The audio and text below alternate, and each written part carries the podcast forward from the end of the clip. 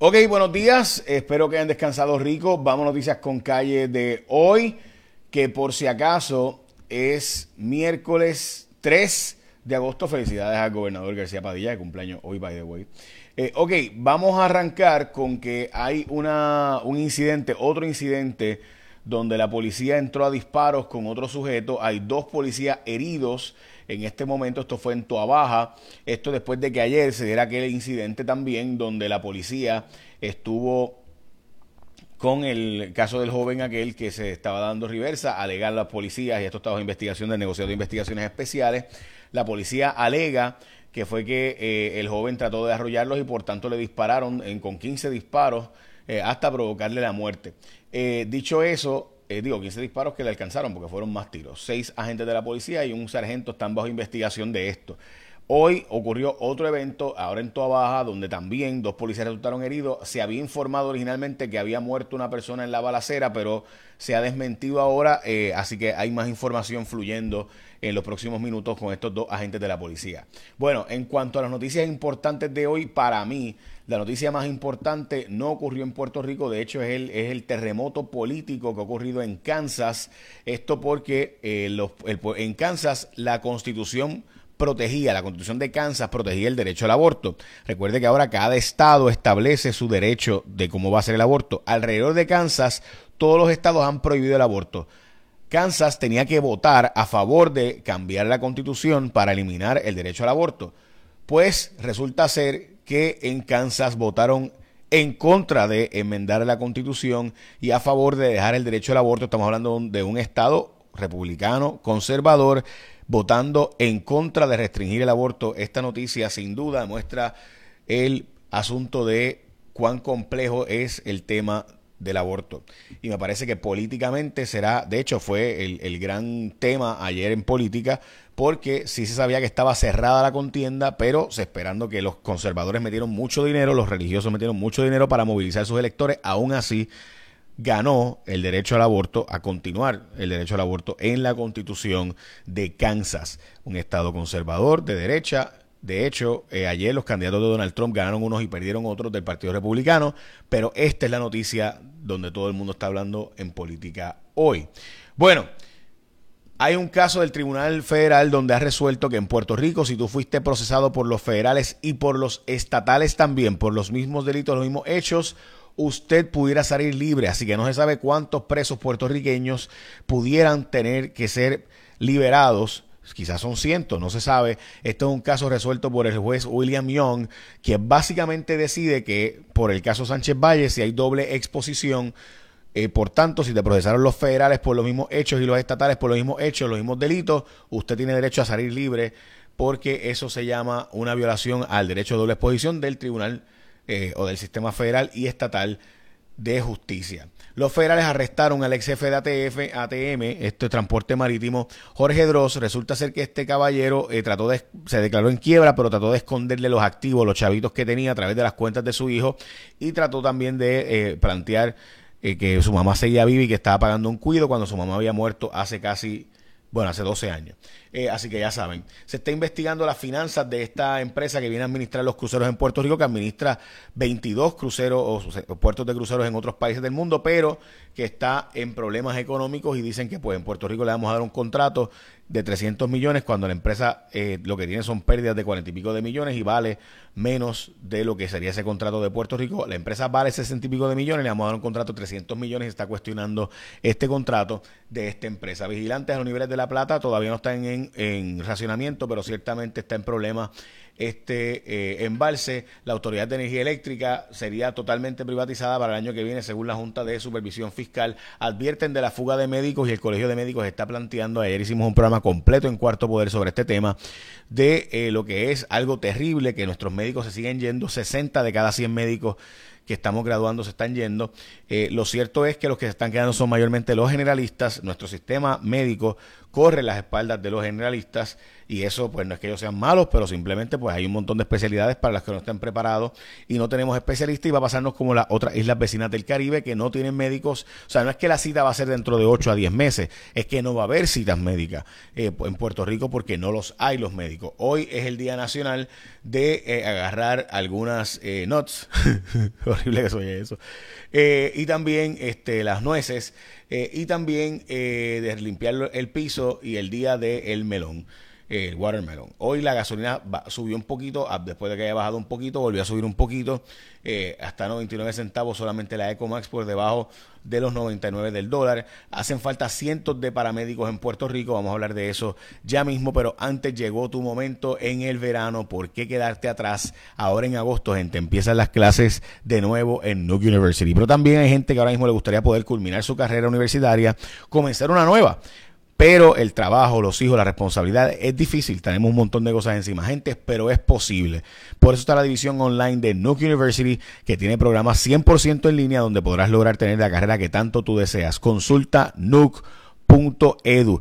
Puse el link aquí para que ustedes mismos entren y verifiquen para que puedan seguir estudiando y no se queden atrás. Nuke.edu van a ti. Así de simple. Bueno, volviendo al tema de los médicos y de la fuga de médicos, la verdad es que están proponiendo alternativas para evitar esta fuga de médicos. Y en específico, los médicos no están ni descartando la calle, están planteando que hay que buscar la forma. Yo, yo he hecho muchas propuestas de esto, hay algunas que incluso se han aprobado. Por ejemplo, obligar a que los planes médicos tienen que abrir eh, la red. Algún, recuerda que algunos médicos quieren que se cierre la red incluso para que no tengan competencia, así que eso también pasa, no se puede negar. Eh, ¿Qué significa esto? Los planes, pues, a veces cierran la red y por tanto no negocian con médicos nuevos. Eso es un disparate. Que un médico, una vez llega con el USMLE, tienen que darle de inmediato todos los procesos para que se pueda arrancar a trabajar y no tenga que estar meses aquí esperando los licenciamientos, que es un disparate. También se está planteando, obviamente, darle un, alivio contributivo, un crédito contributivo, eh, para que cobre, porque aquí no, nunca le vamos a poder pagar lo que le pagan en Texas, en Arizona, en otros estados, California, nunca le vamos a poder pagar eso. Pues entonces hay que buscar la manera de darle otro tipo de incentivo, siendo que el costo de vida en Puerto Rico es relativamente más bajo que algunos estados. Eh, ¿verdad? En algunas cosas, no en todo, como siempre. So, y muchas otras propuestas que estaremos discutiendo y que ayer discutimos por una hora en el programa Cuarto Poder. Auguran que va a colapsar el sistema médico, es la portada de Metro de hoy. Justicia para mi hijo, es la portada del vocero, el caso de eh, este joven de 16 años que murió a disparos. Suben la nota gracias a la música, es la, la calidad musical y la calidad de enseñanza está totalmente ligada según diversos estudios y una escuela en Sidra está implementándolo y exigen estado de emergencia ante la fuga de médicos en Puerto Rico. Vamos a hablar ahora con Elizabeth Robaina y El Tiempo. Robaina.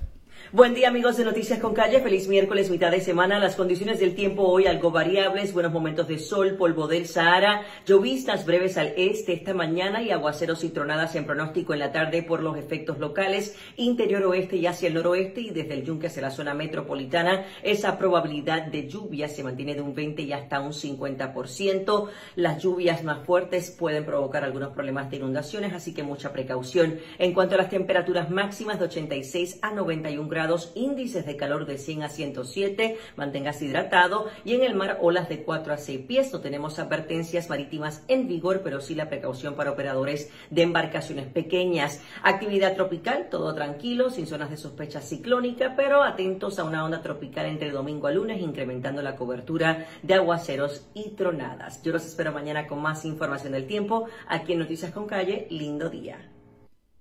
Muchas gracias, Elizabeth. Bueno.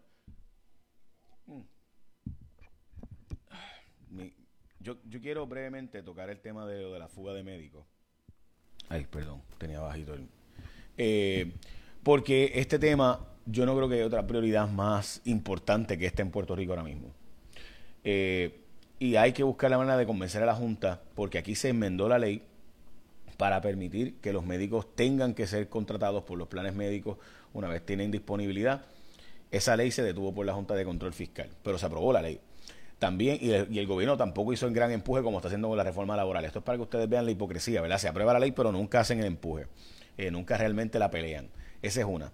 La otra es también que tenemos un serio problema de que hay que atraer cierto tipo de especialistas para quienes no hay de otra que darle créditos o alivios contributivos del famoso 4%. Quizás no a todos, pero ciertamente, por ejemplo, en estos días, eh, un INT Esto es un ejemplo, ¿verdad? Por dar un ejemplo de, bien concreto.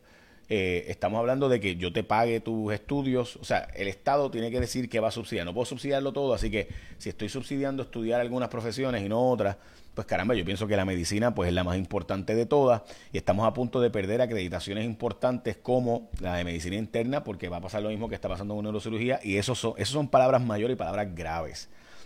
Y aquí todo el mundo sabe, todo el mundo que trabaja en esta industria lo sabe y no acabamos de resolver el problema. Y llevamos años en el problema de 18 mil médicos, vamos por 9 mil, se están yendo 500 al año. Y el problema no es que se vayan meramente, es que no los sustituimos a los que se van a retirar, porque hay la, edad promedio de los subespecialistas en Puerto Rico es 60 años. O sea, no hay sustitución de quienes se están yendo, o sea, quienes se están retirando. Por eso es que usted si se enferma en acción de gracias o Navidad, suerte. Así que, ¿qué pasa? Los que se van quieren regresar muchos de ellos, especialmente los que tienen subespecialidades. Conozco varios, pero tiene que obviamente haber incentivos porque si tú en la Florida eh, le pagas, por decir un ejemplo, en Pensacola le pagas 600 mil pesos y en Puerto Rico van a cobrar 200 mil, pues obviamente, pues tú sabes, pues tienes, ¿qué incentivo tú me das para regresar? Así que nada, les digo esto, eh, pero nada, yo, yo de verdad te voy a decirle, a mí me parece que, esto esta es la premura más importante. Y el Estado no puede subsidiarlo todo. Tenemos que subsidiar, o sea, el Estado no tiene recursos para todo, pero hay unas cosas donde sí, por ejemplo, en vez de seguir pagando para que estudiemos comunicaciones y estudiemos ciencias inútiles, pues vamos a estudiar, o sea, vamos a darle chavo, aquí están. Yo, a cambio de que tú te quedes en Puerto Rico cinco años, te va a pagar todo tu estudio y vas a ser con cero deuda. Y vas a entrar de inmediato a la red de, eh, de, los planes médicos. Y vas a entrar de inmediato, hay que convencer, ¿verdad? Hay que convencer a la Junta sobre esto. Eh, porque ya llegó el problema de que no es que no consigue cita en cinco o seis meses, es que no va a haber citas porque no tenemos los médicos. Y yo creo que ya, eh, y eso está pasando en nuestras islas hermanas, solo estamos bien serios. Por ejemplo, el caso de pagar el malpractice en, en la Florida, hay estados donde se ayuda, ¿verdad? Se ponen, en fin, hay un montón de alternativas. Las alternativas están. El problema es implementarlas, empujarlas. Y yo no creo que haya algo más importante cuando tú... Es que no, no lo entendemos porque como es la medicina del contacto, y todo el mundo tiene contactos hasta que llegue el día en que no haya el contacto, porque simplemente no existe. Yo conozco una persona bien poderosa que estaba buscando un otorrinolaringólogo eh, y no, no lo conseguía. Punto. Y me llaman a mí para preguntarme si yo conozco uno. Eh, ¿Sabes? Son palabras mayores. Nada, écheme la bendición, que tenga un día productivo. De hecho, ya le dedicamos el programa Cuarto Poder a este tema, nada más. Eh, precisamente por eso, por la importancia que tiene. Bueno, Echa la bendición que tenga un día productivo.